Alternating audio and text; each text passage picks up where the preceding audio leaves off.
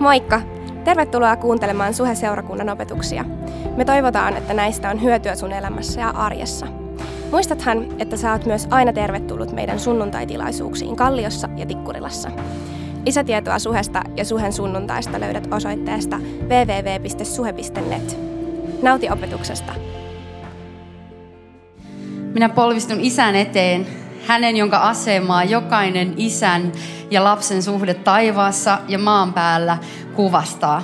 Rukoilen, että hän sanomattomassa kirkkaudessaan hengellään vahvistaisi ja voimistaisi teidän sisäistä olemustanne. Näin Kristus asuu teidän sydämissänne, kun te uskotte, ja rakkaus on elämänne perustus ja kasvupohja.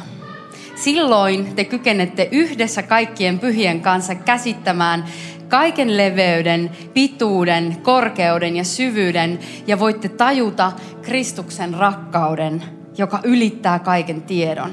Niin Jumalan koko täyteys valtaa teidät. Jumalalle, joka meissä vaikuttavalla voimallaan kykenee tekemään monin verroin enemmän kuin osaamme pyytää tai edes ajatella. Olkoon ylistys seurakunnassa ja Kristuksessa Jeesuksessa kautta kaikkien sukupolvien aina ja ikuisesti. Amen. Amen. Sano mukaan amen. Ja sä voit käydä istuu, ottaa hyvän asennon, sä oot kotona. Mun on Mentun Kirsi, niin kuin Jyri kauniisti esitteli. Mä oon yksi tämän seurakunnan pastoreista ja on oikein ilo olla täällä teidän kanssa tänään. Kaksi viikkoa, kun on palannut lomalta. Loma, loma kyllä tekee ihmiselle hyvää, eikö je? Se on tärkeää, että me otetaan niitä hetkiä, että me irrottaudutaan arista, levätään. Mikä ikinä se tapa, mikä, mikä sulle on niin kuin lomaa, mikä rentouttaa sua, niin se on tärkeä löytää mulla oli oikein loistava neljä viikkoa. Mä olin veke ja, ja tota, Jumala on hyvä. Hän osoitti mulle hyvyyttää muun muassa sillä tavalla, että mä päädyin aivan extempore kahden päivän varoitusajalla Kreikkaan viikoksi. Se osoittaa mulle Jumala hyvyyttä, koska mä rakastan lämmintä, mä rakastan aurinkoa. Ja, ja kun tämä loma alkoi, niin mulla ei ollut tietoakaan mistään sellaisesta. Ja mä olin jo ihan silleen, että okei okay, Jumala, kai mulle tulee ihan kiva loma täällä Suomessakin. Mutta sitten ekalla lomaviikolla, joku puhuu kilpaa mun kanssa tuolla yläkerrassa ihan hyvä, otetaan huuto kesä. Mutta tota, niin, niin, ekalla viikolla mä saan viestin mun tutulta, jota mä tosi harvoin itse näen. Ja tota, hän laittaa viestin, että hei me ollaan täällä Kreikassa, että oisitko sä halunnut tulla meidän kanssa tänne? Ja mä oon silleen, tulossa, nyt ostetaan lentoliput.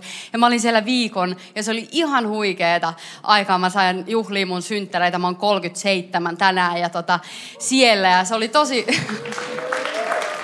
mä oon kesän lapsi, ei heinäkuu forever anyway, niin tota, siellä, siellä ja oli tosi kiva. Toinen asia, mitä mä odotan aina kesältä, on vuoriaikaa Jumalan kanssa. Mä saan oikein erityisesti keskittyä kuulee Jumalan ääntä, Jumalan rohkaisua mun elämään, tehdä parannusta niistä asioista, niistä, sitä, siitä mömmöstä, mitä mun sydämeen on kertynyt. Ja myöskin aina kuulla seuraavan kauteen Jumalan puhetta itselle ja koko seurakunnalle. Ja mikä on makeeta, että meillä on seura, tällä syksyllä todella selkeä suunta meidän seurakunnalle ja se on, että me ollaan kadonneen jäljillä. Aivan niin kuin Jeesus on ollut jokaisen meidän jäljillä, meidän syntymästä saakka, niin me halutaan olla kadonneen jäljillä. Me halutaan olla tämän kaupungin, Suur-Helsingin seurakunta. Me halutaan rakastaa ja palvella tämän kaupungin ihmisiä. Me halutaan olla vaikuttamassa positiivisesti tähän yhteiskuntaan, ihan jokaiseen eri sektoriin vaan elämällä me uskoo todeksi siellä, missä ikinä me ollaankaan. Ja nythän meillä on menossa tämmöinen kansallinen Suomi 100 systeemi, koska on Suomen juhla, juhla tota, vuosi, niin on tämmöinen Suomi 100-kampanja. Ja osana tätä kampanjaa on yhdessä viikonloppu. Ja se on juuri tänään, tässä hetkessä, missä me nyt elätään, niin tämä viikonloppu on yhdessä teemanne viikonloppu. Ja mikä sen kivempaa, kun puhuu myös samasta aiheesta samaan aikaan seurakunnassa, perheen keskellä. Eli mä tuun jatkaa Maken saarnaa, saarnasarja, aloittamaan saarnasarja viime viikolta tänään. Ja, ja tota niin, niin, puhutaan siis teemalla yhdessä mä tuun aika paljon rakentaa Maken sanojen päälle, joten jos et ollut viime viikolla, niin käy ihmeessä SoundCloudista kuuntelee tämän jälkeen. Ei niin, etteikö tämä sanoma seisoisi jotenkin omilla jaloillaan, vaan että se on täydempi, se on parempi, se on kokonaisempi yhdessä Maken saarnan kanssa. Ja kun Jyri tulee ensi viikolla päättelee tämän sarjan, niin on aivan varmaa, että nämä kolme muodostaa entistä paremman, entistä ehemmän, entistä kokonaisemman kokonaisuuden. Kolme on aina parempi kuin yksi. Yhdessä me ollaan paljon voimakkaampia. Um, myöskin viime viikon hengessä jatketaan tutkiskelemalla Paavalin rukousta. Ja se löytyy Efesolaiskirjeestä luvusta kolme. Ja, ja meidän jakeet on tänään 14-21. Ja se on se sama rukous, minkä mä lausuin tuossa alussa, minkä mä rukoilin meidän ylle. Ja, ja todellakin mun rukous on, että me eletään se yhdessä todeksi tulevaisuudessa. Mutta Paavali, Paavali puhuu tässä, tota niin, niin, tai joo, Kreikasta puheen ollen, mulla tuli mieleen, että tota, kun mä valmistelin tätä saarnaa, ja, ja, ja mä luin tätä ja mä tein aina siltä, että mä luen sitä raamatun paikkaa ihan hullusti. Ja mulle tuli semmoinen hurja halu, että hei mä haluaisin itse kääntää tämän alkukielestä suomeksi. Ihan sen takia, että mä oikeasti ymmärtäisin, varmasti ymmärtäisin, että mitä Paavali kirjoittaa tästä. Mitä Jumala haluaa meille, että mä varmasti ymmärrän oikein. Mutta kun mä olin tosiaan siellä Kreikassa, niin mä huomasin, että mä en enää edes osannut kunnolla niitä kirjaimia. Hädin tuskin osasin siis mitään lukea siellä. Ja mä oon opiskellut alkukielen, mä oon opiskellut koineen kreikkaa, millä niin kuin uusi testamentti on kirjoitettu. Mutta ei mikään taito pysy, jos ei me pidetä sitä yllä. Niin someday mä vielä teen sen, nyt en tehnyt, joten nyt luotetaan ihan tähän perus 92. Mutta, mutta tiedätkö se hurja halu syntyi siitä, koska tämä paikka on niin rikas, tämä on niin runsas, tämä on merkitystä täynnä. Tämä on täynnä sitä kristinuskon ydintä. Jos sä oot niin kuin rukoillut, mä haluan syvempää opetusta, niin tämän syvemmälle sä et oikeasti pääse. Tässä raamatun paikassa Paavali puhuu Efeson seurakunnalle, Efeson kristityille, jotka on lannistumisen partaalla. He elää tosi vaikeissa Ähm, elämäntilanteissa, tosi haastavissa tilanteissa. Ja mun ei tarvi oikeasti tuntea teitä kaikkia. Mä aika monen tiedän, mutta mä en tunne teidän kaikkien tilanteita tarkalleen. Mutta mun ei tarvii, kun mä tiedän, että tämä puhuu meille. Täällä on ihmisiä, jotka kaipaa työpaikkaa. Täällä on ihmisiä, jotka kaipaa asuntoja, opiskelupaikkoja. Täällä on ihmisiä, jotka, jotka rukoilee parantumista sairautta, jotka kaipaa sisäistä eheytymistä, jotka tarvii vapautusta riippuvuuksista. Tämä on se joukko ja Paavali puhuu meille. Se on varma. Yksi juttu, mikä särkee mun sydämen, on se, kun me kristityt lannistutaan ja me kyllästytään odottaa Jumalaa. Eli toisin sanoen joku asia tai joku ihminen menee Jumalan edelle meidän elämässä. Yksi semmoinen supersurullinen juttu henkilökohtaisesti on se, kun jengi ottaa aviopuolison seurakunnan ulkopuolelta. Älä tee sitä. Älä please tee sitä. Usko, kun mä sanon, että on parempi olla yksin kuin huonossa parisuhteessa. On parempi olla yksin kuin huonossa parisuhteessa. Mä en tarkoita, että ihmiset seurakunnan ulkopuolella olisivat huonompia. Ei todellakaan. Ei todellakaan. Siellä on huippuja tyyppejä. Meillä on, meillä on varmasti jokaisella tosi paljon ei-uskovia ystäviä. Ja ne on aivan huippuja, mahtavia tyyppejä. Ei ole kyse siitä, vaan kyse siitä, että voiko hän koskaan ymmärtää sua täysin. Ja vice versa. Voitko sä ymmärtää häntä koskaan täysin? Voitteko te ikinä koskaan täysin syvällisellä tasolla kohdata toinen toista? Niin kuin kaikki ajatukset, kaikki toiminta, kaikki päätökset lähtee eri elämänkatsomuksesta. Lähtee eri arvomaailmasta, lähtee eri prioriteeteista. Avioliittojutskat, ne on, niitä joutuu välillä odottaa. Mikä ikinä se kipu on, mikä sun sydämessä on tänään niin joskus me vaan joudutaan odottaa. Ja mä puhun sen kivun keskeltä itse. Mä puhun sen kivun keskeltä itsekin. Eli mä en puhu sulle ylhäältä päin, vaan mä puhun siitä kivusta, että et kyllä mäkin olisin mielellään naimisissa. Musta se olisi ihan, niin kuin, mä, kun mä tulin uskoon, mä olin parisuhteessa.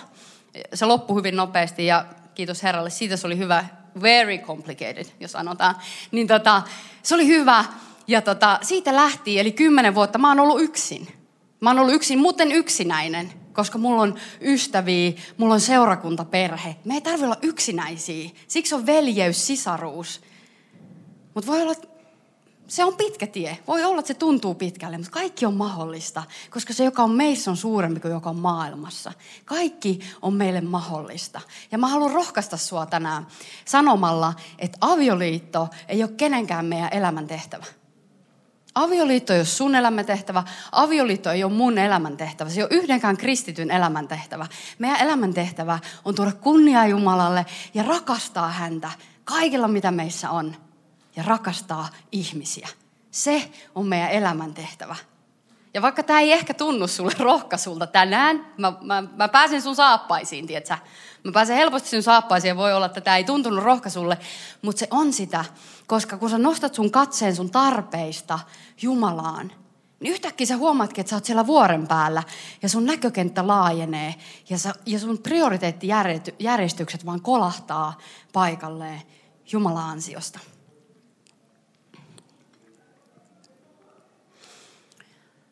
Me ollaan haasteiden keskellä, mutta meillä on ihmeitä tekevä Jumala, eikö je? Kuka odottaa paljon tältä syksyltä? Mä odotan paljon tältä syksyltä. Odotetaan yhdessä paljon tältä syksyltä. Sana sanoo, että pyytävä saa, etsiä löytää, kolkuttavalle avataan. Pyytävä saa, etsiä löytää, kolkuttavalle avataan. Meillä on ihmeitä tekevä Jumala, joten ei lannistuta, vaan pysytään kestäväisinä ystävät. Ja Paavali, kun hän kirjoitti tämän rukouksen, niin hän kirjoitti sen vankilasta.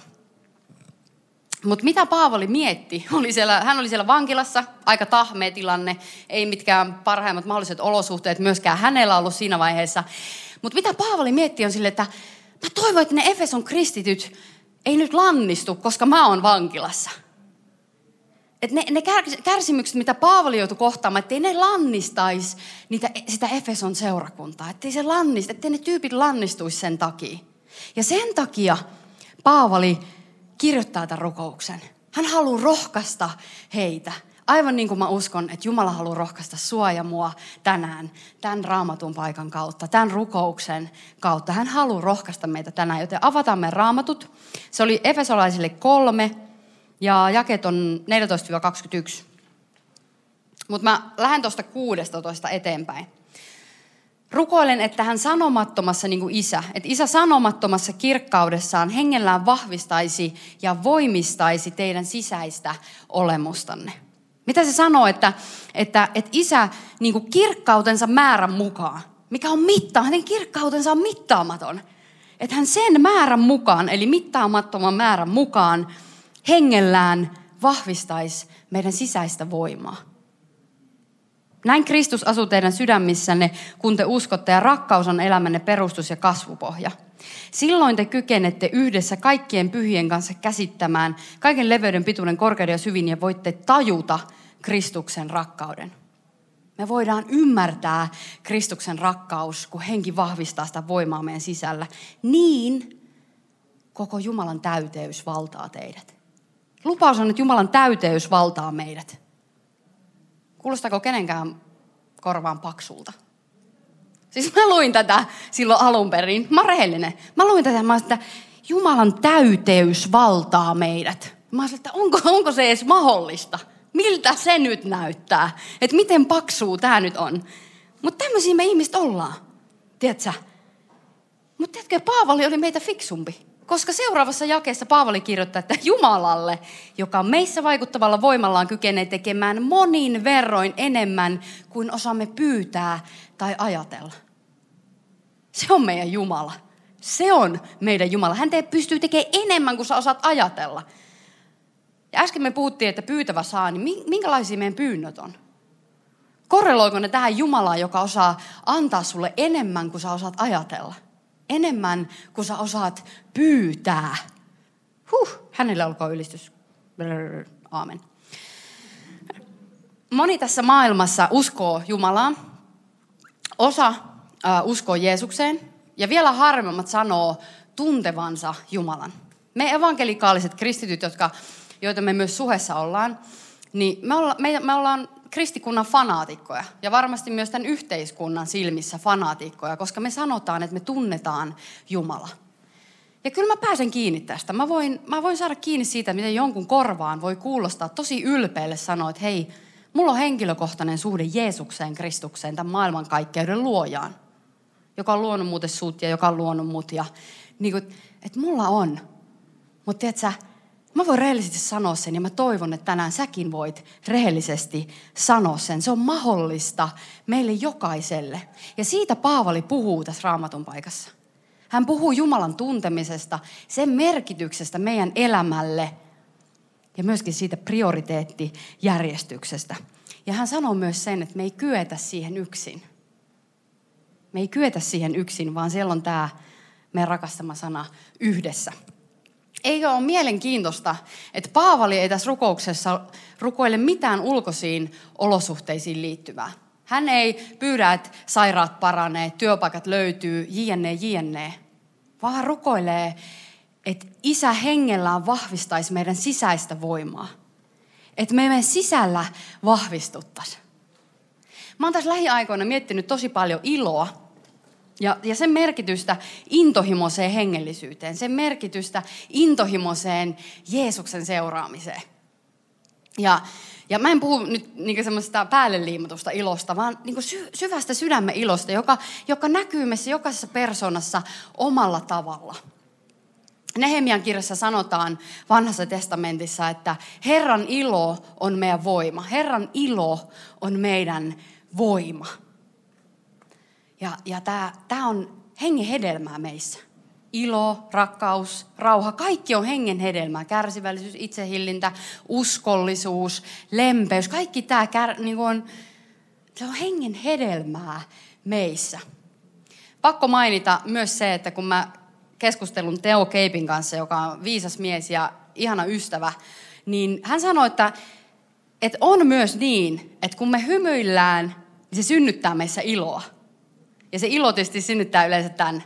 Mutta myöskin se, että kun me vaan hymyillään, niin se, synny, se on tämmöinen positiivinen kehä. Että en mä tiedä, ehkä mä vähän niin kuin rohkaistuisin myös tämän tieteellisen faktan puitteissa sanomaan, että voi joskus myös tehdä näin, jos, vaikka ei siltä tunnu, koska voi olla, että kohta tuntuu siltä. Ihan vaan sen takia, että jos, jos, jos vaikka kohta tuntuisi siltä.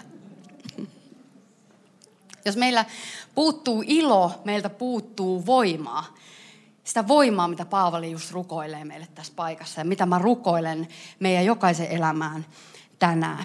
Eli voi olla, että ilo aikaisesti aika hyvin indikoi meidän hengellistä tilaa.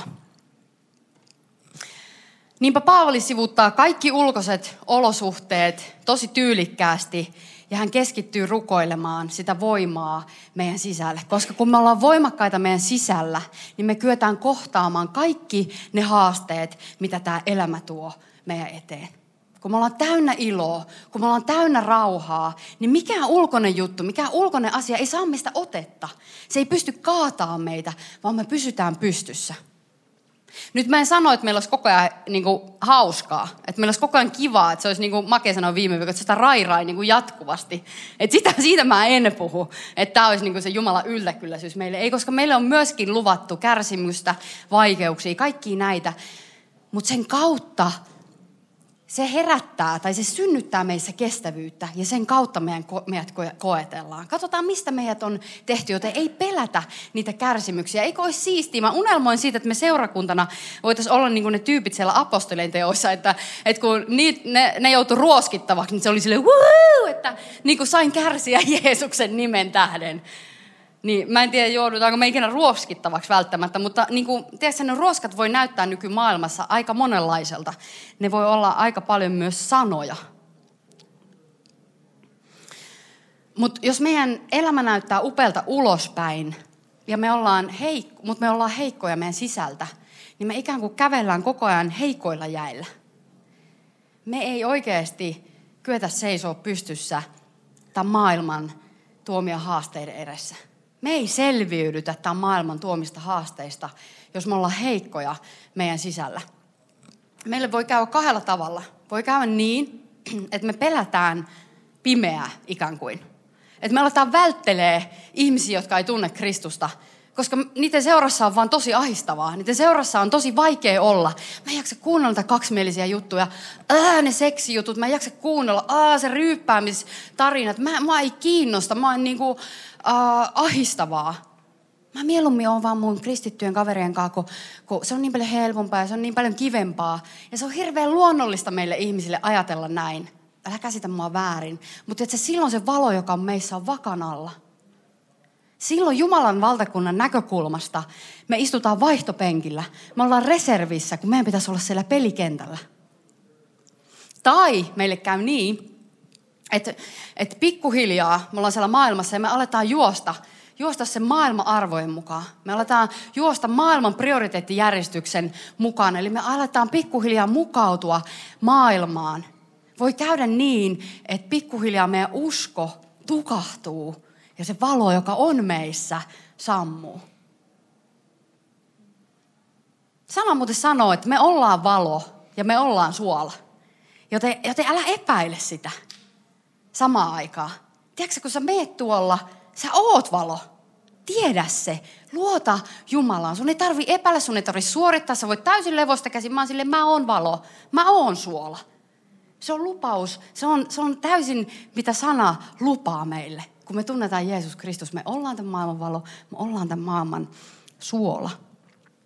Eli jos sulla on epäselkeä olo tänään, jos sulla on rauhaton olo, jos sulla on ehkä jopa semmoinen olo, että sä ikään kuin haparoit sumun keskellä, niin yksi kysymys, mitä sä voit tänään itsellesi esittää, on se, ja mä voin itselle esittää, että, että mitä mä teen vahvistaakseen mun sisusta – Miten mun sydän voi? Miten mun sisäinen olemus voi?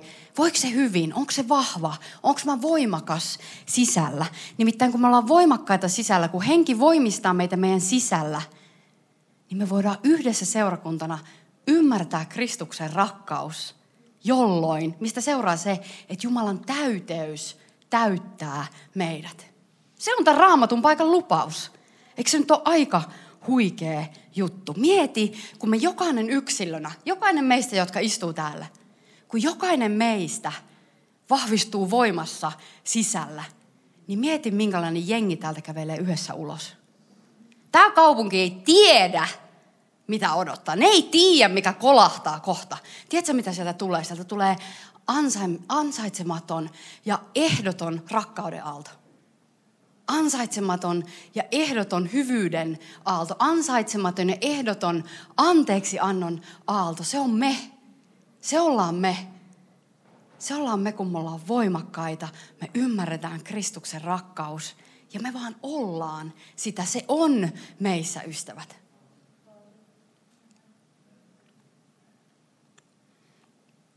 Tämä tapahtuu. Yksi ihminen kerrallaan. Tiedätkö se ihminen, joka on tällä hetkellä jo sun lähipiirissä?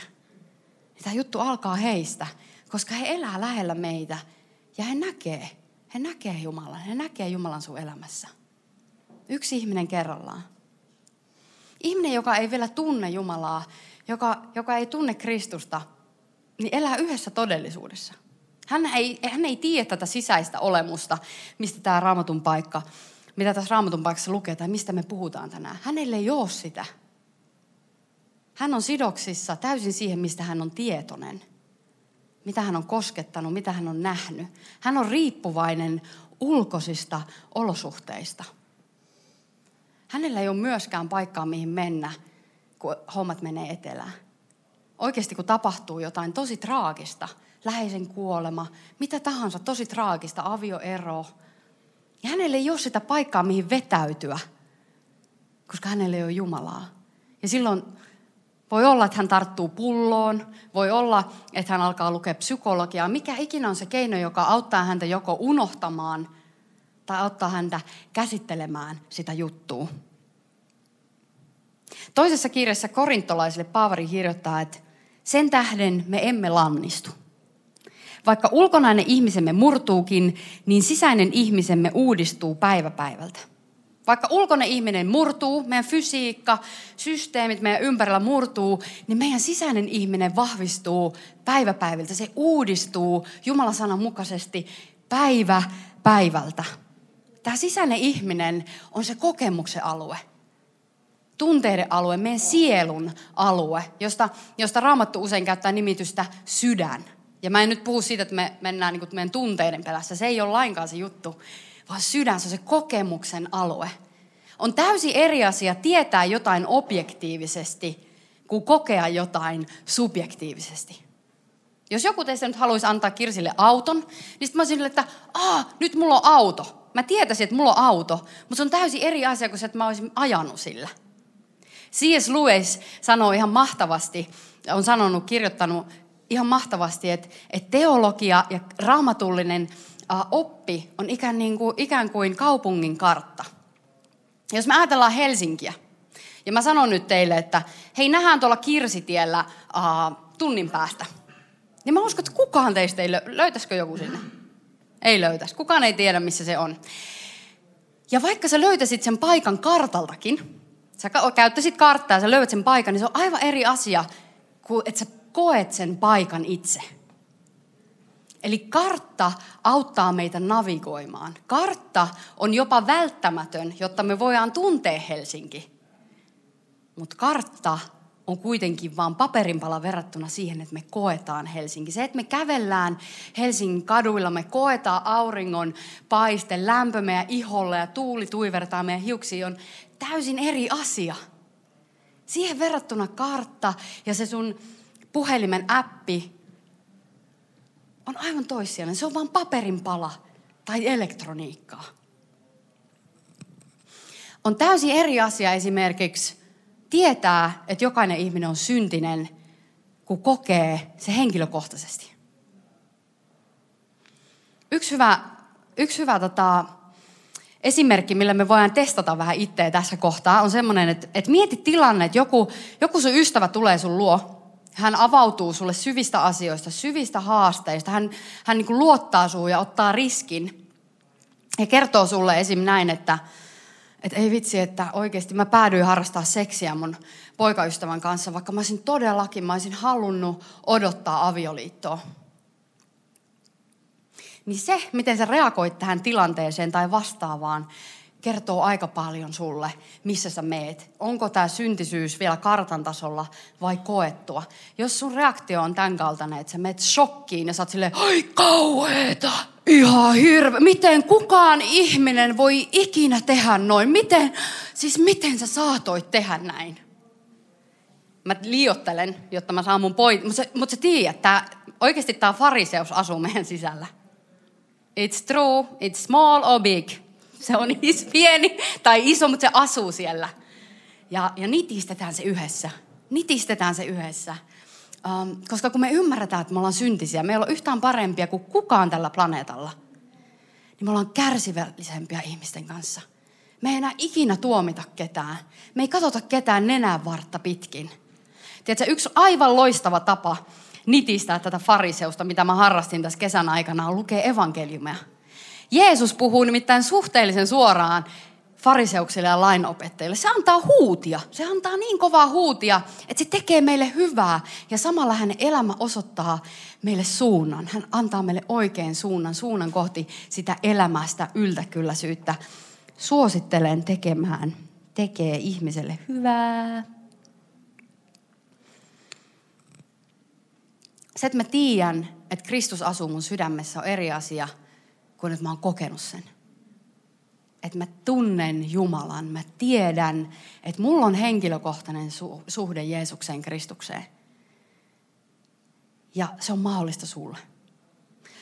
Paavali sanoo tuossa Efesolaiskirjeessä vähän aiemmin sitä ennen sitä rukousta, ja 12, että Kristuksen omina ja hänen uskoen voimme rohkeasti ja luottavaisesti lähestyä Jumalaa. Kaikki me, jotka ollaan kristittyjä tänään, voi olla rohkeasti ja luottavaisesti lähestyä Jumala. Ei ole mitään pelättävää. Ei ole mitään pelättävää. Rakkaudessa ei ole pelkoa. Ja jos et vielä usko Jeesukseen, niin siihenkin sulla on tänään mahdollisuus. Sä voit sanoa tänään kyllä Jeesukselle ja sä voit saada se henkilökohtaisen suhteen Jeesuksen Kristuksen kanssa tänään sun sydän voi uudistua ja sunkin sydän voi alkaa vahvistua voimassa, niin kuin me on tänään puhuttu. No mitä me on nyt summa summarum tänään saatu irti tästä paikasta? Mitä me on tänään opittu? Se hurja lupaus oli se, että Jumalan täyteys valtaa meidät. Jumalan täyteys täyttää meidät, kun me ymmärretään Kristuksen rakkaus yhdessä. Eli se on mahdollista yksin, vaan meidän täytyy tehdä se yhdessä. Me ei voida tuntea Jumalaa yksin. Me ei voi tuntea Kristuksen rakkautta yksin, vaan se tulee yhdessä. Yhdessä seurakuntana me kyetään siihen. Mutta mitä sekin vielä edellytti on se, että me vahvistutaan meidän sisäisessä voimassa. Että isä, vahvista meitä sun hengellä. Vahvista isä meitä sun hengellä, meidän sisäistä voimaa. En mä tiedä susta, mutta kun mä luen tätä ja mä pohdin tätä, niin mulle tulee vain yksi huudahdus ja se on se, tule pyhä henki. Tule pyhä henki. Voitko sanoa mun kanssa, tule pyhä henki. Tule pyhä henki. Sanotaan vielä kerran, tule pyhä henki. Ja bändikin tulee ja se on vähän niin kuin... Tuu pyhä henki, jotta me oikeasti voitaisiin ymmärtää Kristuksen rakkaus. Kristuksen rakkaus, joka on niin leveä. Tiedätkö, Kristuksen rakkaus on niin leveä, että kaikki toivottomuus lakkaa. Että me ei enää koskaan ajatella, että joku on toivoton tapaus. Me ei enää koskaan katsota ketään nenänvartta pitkin. Me ei koskaan tuomita enää ketään, vaan me ollaan aina täynnä toivoa. Hänen rakkautensa on niin leveä. Pyhä tuu ja auta meitä ymmärtää yhdessä Kristuksen rakkaus, joka on niin pitkä. Se on niin pitkä, että se ei koskaan hylkää meitä. Ei koskaan. Kristuksen rakkaus ei koskaan hylkää sua. Kristuksen rakkaus ei koskaan hylkää mua. Sä voit sanoa Jumalalle, että ota kiinni, jos saat. Mä luulen, että jotkut täällä on jopa niin tehnytkin. Mutta tiedätkö, hän saa aina kiinni. Hän saa aina sut kiinni. Usain Bolt ei ole niin nopea ihminen, että se pääsisi Jumalaan karkuun, kun hän saa aina meidät kiinni. Jumala ei koskaan hylkää sua. Jumala ei koskaan jätä sua. Se on, mitä hä, mikä on hänen osuus. Hän pitää susta aina kiinni. Tuu pyhä henki ja auta meitä ymmärtää Kristuksen rakkaus, joka on niin korkea. Se on niin korkea, tiedätkö, että Jumala haluaa olla meidän epätäydellisten ihmisten kanssa. Se on niin korkea, että Jeesus haluaa, että me nautitaan niistä asioista, mistä hän nauttii tällä hetkellä. Se on mahdollista meille jo tällä hetkellä, mutta eräänä päivänä se tulee täydelliseksi. Tiedätkö se hetken, kun sä katot leffaa yksin ja sä mietit, että voi että kun mun rakas olisi tässä. Koska tämä ei tunnu miltään, kun mä katson tätä leffaa yksin. Niin tämä tunne kertaa tuhat biljoonaa, chiljardia, mitä ikinä, on se tunne, mitä Jeesus tuntee meitä kohtaa, kun hän haluaa meitä lähelleen. Hän haluaa kokea kaiken, mitä hän kokee meidän kanssa. Tällä hetkellä hän haluaa kokea sun kanssa kaiken. Hän haluaa sut lähelle. Hän pyytää sua lähemmäs häntä. Lähemmäs Jeesusta. Lähemmäs häntä. Hän haluaa kokea kaiken. Hän rakastaa sua intohimoisesti. Jeesus Kristus on täyse, täydellinen sulhanen ja me hänen seurakunta ollaan hänen morsian. Hän rakastaa meitä intohimoisesti. Tuu pyhä henki ja, ja auta meitä ymmärtämään Kristuksen rakkaus, joka on niin syvä. Se on niin syvä, että hän laskeutui maan päälle, tuli ihmiseksi meidän tähden – hän jätti taivaan kirkkauden, hän jätti paratiisin kauneuden, hän jätti kaiken, hän luopui ihan kaikesta, jotta hän saa syntyä ihmiseksi, tulla ihmiseksi meidän kaltaiseksi tänne maan päälle. Jotta me voidaan elää ilman syntiä. Ketsemainen puistossa Jeesus, Jeesus säikähti. Jumalan poika pelästyi. As funny as it sounds. Hän pelästyi, koska hän näki Jumalan vihan määrän.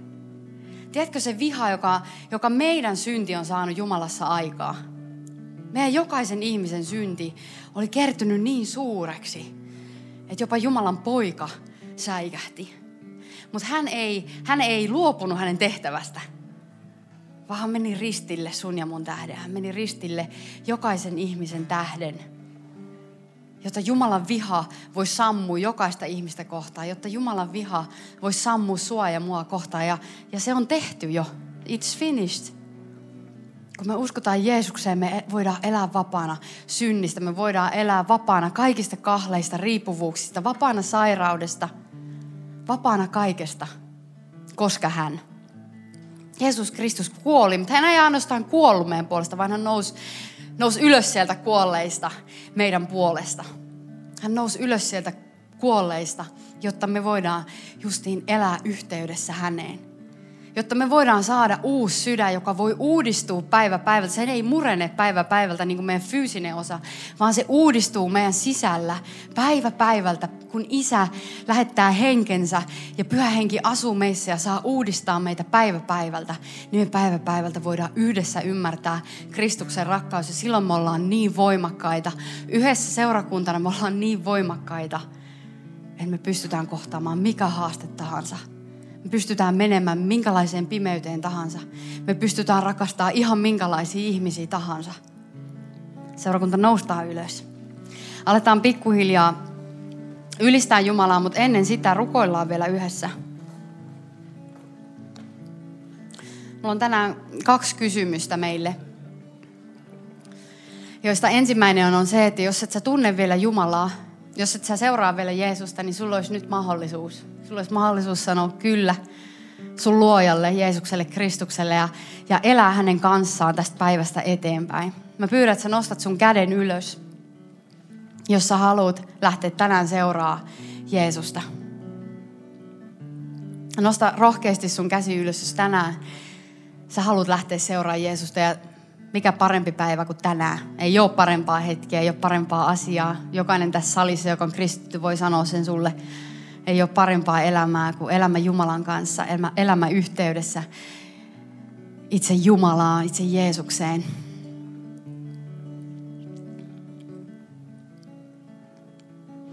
Toinen, toinen kysymys on se, että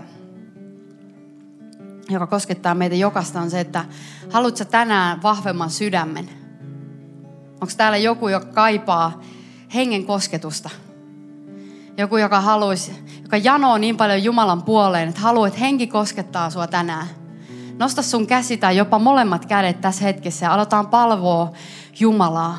Jos sä janoot Jumalaa, jos sä haluat, että hän voimistaa sua, että hän vahvistaa sua, että isä, isä tulee ja voimista mua sun hengellä. Isä, vahvista mua sun hengellä, jotta mä voin ymmärtää Kristuksen rakkauden. Mun sydän, jotta mä voin olla sisäisesti vahvempi, jotta mä oisin vahvempi mun sisällä, jotta se voima mun sisällä kasvaisi. Nosta sun kädet ja, ja, ja pyydä isää. Rukoillaan yhdessä, Herra, Kiitos. Kiitos, että sä oot täällä ja sä kosketat jokaista, jolla on kädet ylhäällä tällä hetkellä. Kiitos, että sun pyhä henki vaan tulee ja vuodattuu tässä hetkessä näiden ihmisten ylle, jotka janoo sua. Kiitos siitä, että pyytävä saa, etsiä löytää ja kolkuttavalle avataan. Kiitos, että sä et ikinä jätä meitä riippumaan, vaan sä aina vastaat meille. Kiitos, että kun me pyydetään sulta henkeä, niin sä et anna meille kiveä, etkä saa kalaa, vaan pyhä henki tulee ja hän täyttää sut tässä hetkessä. Jeesuksen nimessä, tuu pyhä henki. Rukoile mun kanssa, tuu pyhä henki ja kosketa jokasta. Niin että kukaan, kenenkään ei tarvi täällä enää elää siinä karttamoodissa, tiedon tasolla, vaan tämä on jokaiselle henkilölle tässä huoneessa Jeesuksen nimessä koettu asia – me halutaan kokea sut Jumala. Me halutaan tietää, mitä on tuntea sut ja kokea pyhä henki sun läsnäolo tässä hetkessä. Tuu ja vahvista jokaista armolahjaa, joka piilee näiden ihmisten käsissä ja sydämissä. Tuu pyhä henki. Tule Jeesuksen nimessä, tule pyhä henki ja täytä. Meillä ei ole kiire tässä hetkessä mihinkään, vaan mä haluan että sä avaat sun sydämen. Mä tiedän, että täällä on kaikki sydämet auki ja me vaan janotaan yhdessä. Yhdessä seurakuntana, Isä, me ollaan sun edessä me pyydetään, tuu pyhä henki, tuu ja täytä meitä. Tuu voimista meitä, meidän sisäistä olemusta, niin että me voidaan ymmärtää enemmän sun rakkautta, enemmän kuka sä oot, enemmän sinua Herra. Enemmän sinua Herra, me janotaan sua yhdessä seurakuntana. Enemmän sua Herra, enemmän sua pyhä henki enemmän iloa, enemmän rauhaa, enemmän rakkautta, enemmän kärsivällisyyttä, enemmän itsehillintää, enemmän uskollisuutta, enemmän lempeyttä meidän keskuuteen, enemmän rakkautta, Herra. Kiitos siitä, että sä aina vastaat meidän pyytöön. Kiitos siitä, että kukaan ei jää tänään ilman sun kosketusta, ilman sun virkistävää kosketusta. Seurakunta aletaan ylistää ja lauletaan vielä meidän Jumalalle yhdessä. Kiitos, että kuuntelit. Ota rohkeasti yhteyttä, jos haluat tietää lisää suhesta. Sä löydät meidät Facebookista, Instagramista ja Twitteristä nimellä Suheseurakunta. Jos sä haluat olla mukana tukemassa tätä työtä taloudellisesti, siihen löydät ohjeet kotisivuiltamme osoitteesta www.suhe.net. Nyt mä toivotan sulle siunattua viikon jatkoa.